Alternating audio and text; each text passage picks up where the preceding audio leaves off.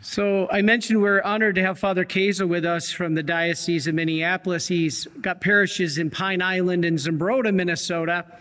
And it's funny because poor Father came here for a retreat and I've been putting him to work. And so um, I'm having him be a guest host on our Ask a Marian. So many beautiful people, you all listening, have submitted questions to us. So he will be responding as uh, I'm not a Marian father, but I am a Marian priest because a devotion to Mary. So anyway, I couldn't throw the homily on him on top of making him do all those others, uh, other other videos. So God bless, Father. We're glad you're here with us. Uh, but what we want to see in the message that Christ is giving us today um, in this message of the calling of the apostles. Now, we know Jesus came to earth for a purpose to bring redemption. Now, here's the thing He had a plan to do it through preaching in Galilee with a team, not unilaterally, which He certainly could have done, but with a team. So there are two parts to this call. And this is what we have to remember one, Jesus' summons, and two, their response. It's just like us in our understanding of our Catholic faith. I've, you've heard me say before how beautiful it is that we get non Catholics coming to our live streams, and oftentimes we hear, Father, you're only saved through Jesus Christ's grace. Is that true? Yes, we can do nothing. Only Jesus Christ's grace will save us. But we have to cooperate with it. We have to say yes to it. We have to embrace it and live it as best we can. That's why the Catholic Church teaches it's not just grace, but it's grace and works, not works of the law, works of love. And we see this in the calling of the apostles. Jesus calls them, that's like the grace. And then the response is like our response yes, we accept it, or no, we don't. How do you accept it, Father? By following God's commandments, doing His will as best you can.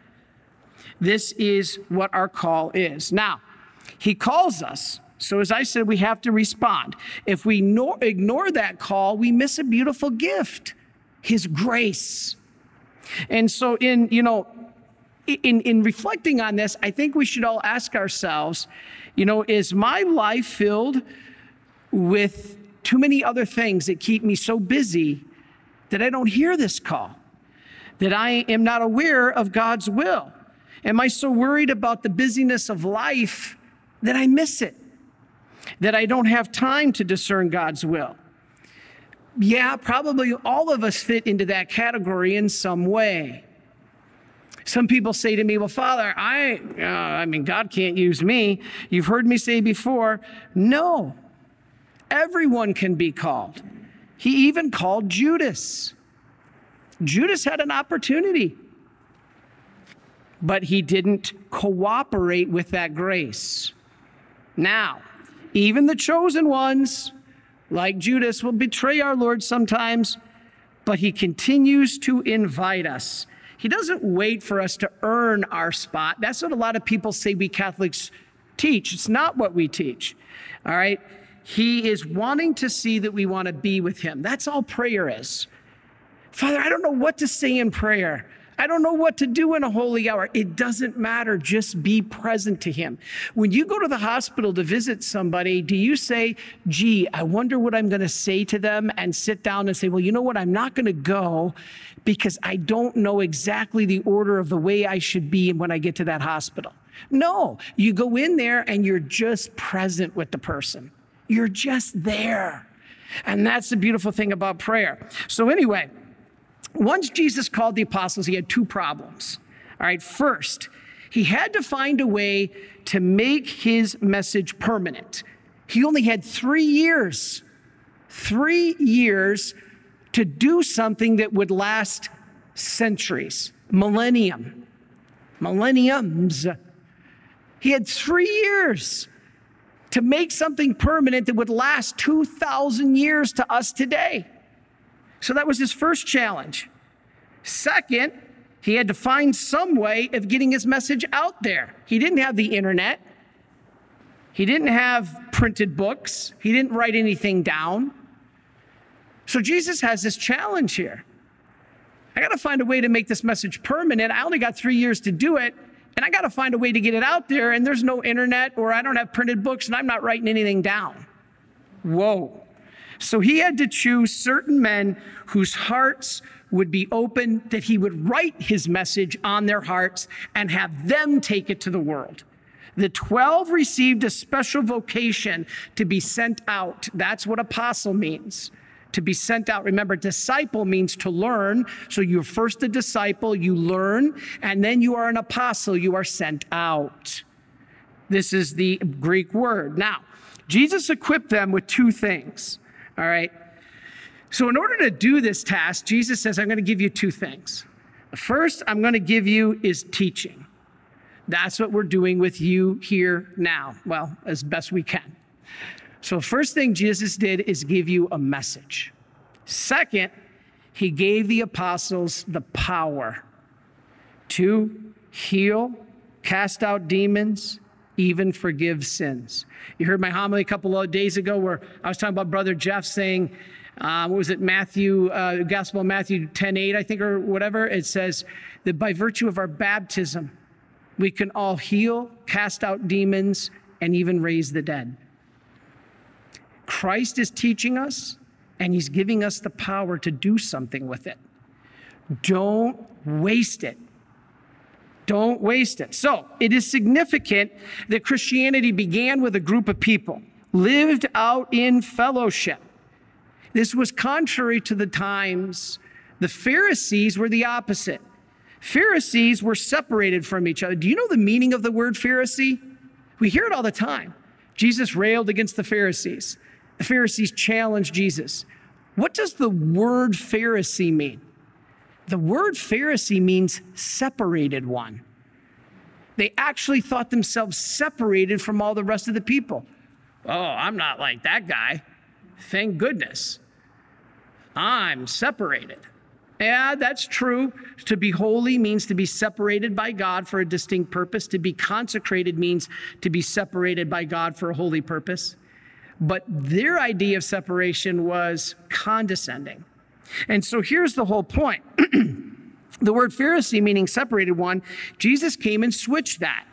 The essence of Christianity is that it binds us together. That is why we have Holy Communion, that we share in a bond together through the body of Christ. This is why you must have the sacraments. It's not optional.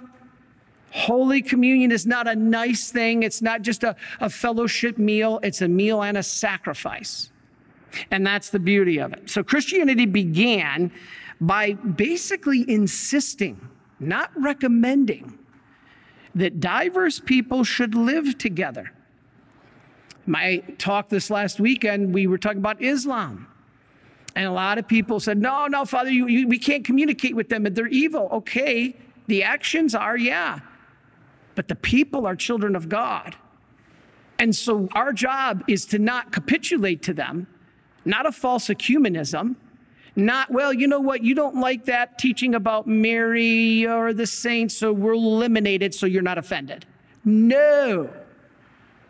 The true way is to bring them to Jesus Christ so that we're all together but under Jesus not under some other false pretense. So that's the message here. So it is like a test here on earth for what it'll be like in heaven, where we all are united. So it's not just about me and Jesus. I remember when I moved down to North Carolina, everybody down there was on fire with the faith. It really is the way I caught fire for my Catholic faith because I saw how incredibly devoted these Baptists were. And I was amazed. I was like, whoa, if they love God this much and they have only half the truth that the Catholic faith has, what are we doing? So I saw these Baptists on fire with their faith, and I was like, whoa. And it helped me catch fire.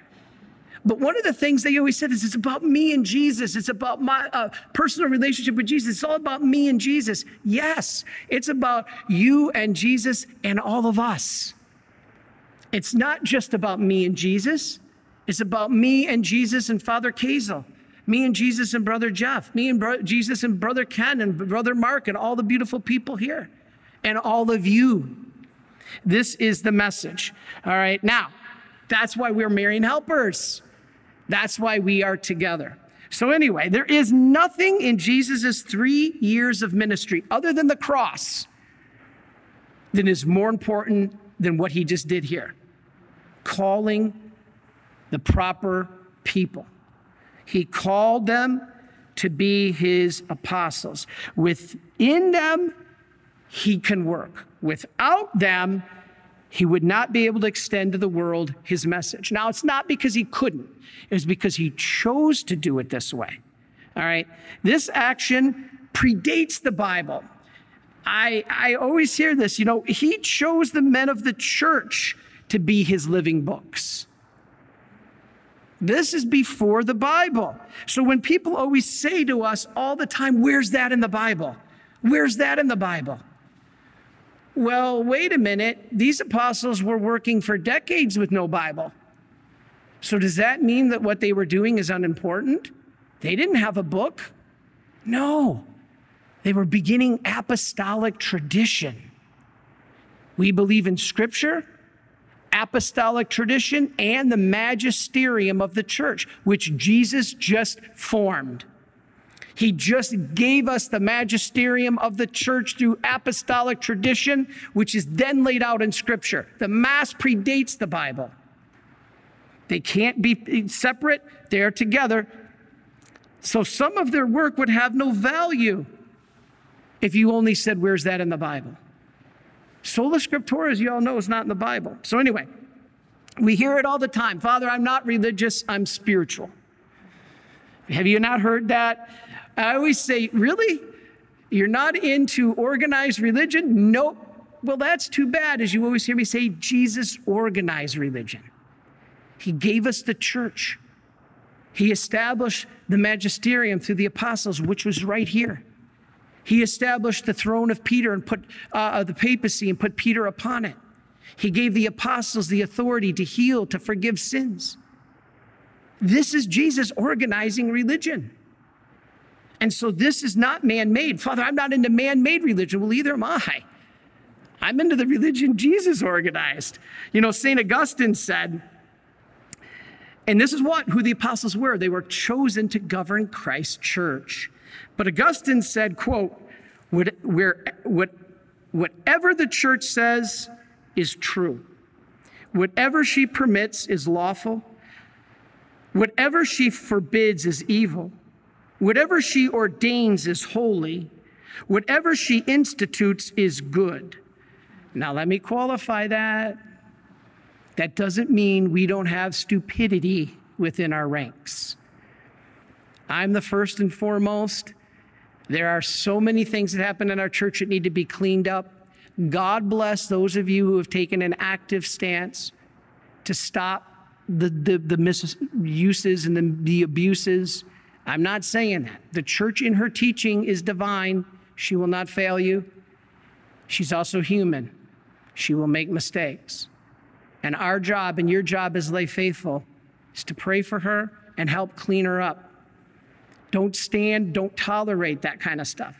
We can't tolerate our bishops misspeaking the truth.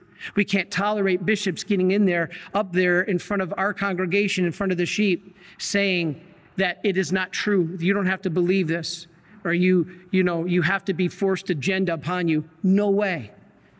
God bless all of you who are standing for the truth. God bless you. And so this is important. You know, Jesus chose to extend his kingdom through his church using human beings. Well, I don't listen to men, Father. Well, all right. Yes, but we listen to the teachings of Christ through the men he chose to lead. Did you hear that? When anybody says to you, I, I get the letters all the time, God bless you, and it makes sense, it's a good question. I don't follow the teachings of men. Therefore, I don't go to church. It's man made. No. It's instituted by Christ.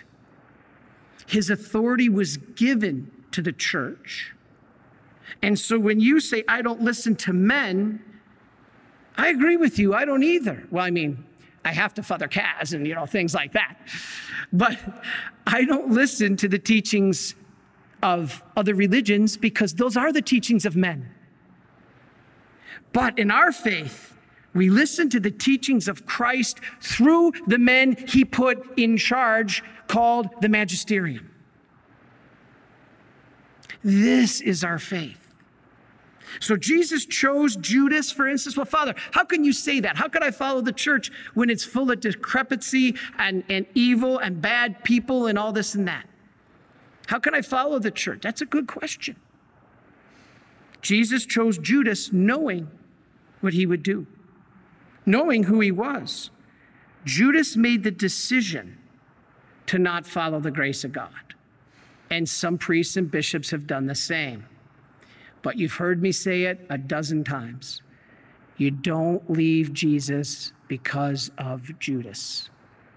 Nobody said, you know what? I can't believe what Judas did. Therefore, I am leaving Jesus and his church. There are some great people in our diocese right now that are instituting meetings with the bishops saying, I don't want to leave the church. I want to help the church get on track. Let us all feel that way. We don't leave Jesus because of Judas. We jump on board with Jesus and say, you know what, despite Judas, we're going to clean up Dodge and we're going to live like Christ. Pray for all of us to do that. So, even in the greatest inner circle ever, Jesus' 12 apostles, there was problems. so don't think that your family or your parish isn't going to have problems.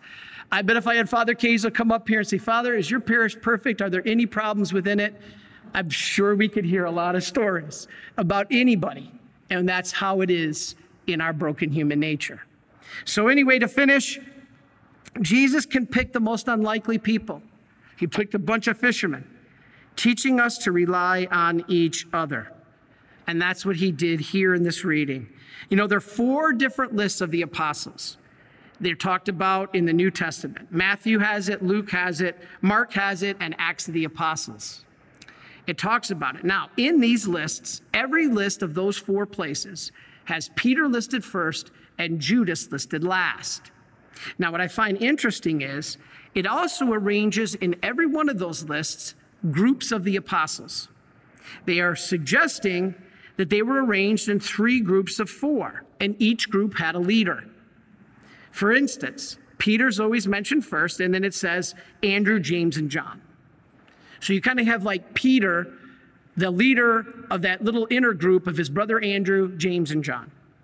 Then next, it always mentions Philip as fifth. So it says Philip, and then followed by Bartholomew, Thomas, and Matthew. So it's kind of like Philip was that little inner leader of Bartholomew, Thomas, and Matthew. Then every list summarizes by saying James, the son of Alphaeus, or James the Lesser, followed by Thaddeus, Simon the Zealot, and Judas. So he was kind of like the leader of that little mini group. So maybe God is leading you in the same way.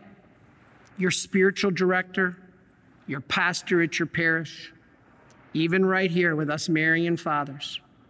It is very good to be part of God's team.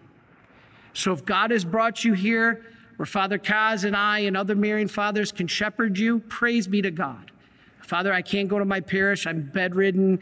I'm, I'm quarantined, or I'm sick, or I'm unable to get to Mass, or our church is closed. God has brought you here. If not, your pastor at your parish. For any of you listening from Pine Island or Zumbrota, it's Father Kazel. So these are the gifts God gives us, leading your way as shepherds. So several people have said, Father, we're finding in the COVID time good shepherds, this priest or that priest or my own priest, hopefully with your churches open back up. So it's a beautiful gift. So the bottom line go out, be apostles. Be disciples, learn, then be apostles and be sent out.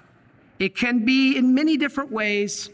Father, I can't literally go out and preach on the soapbox because I'm bedridden. Well, yeah, but offering up your suffering and your prayers are more powerful than an atomic bomb. Father, I don't really have a lot of skill. I don't have, I can't teach theology, but I love to help people. Wonderful.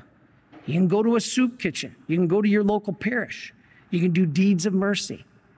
So, however, God uses you prayer, word, deed, however, He can use you just like He used the apostles.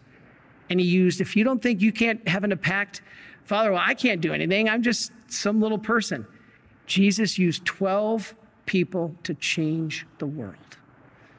12 men changed the world.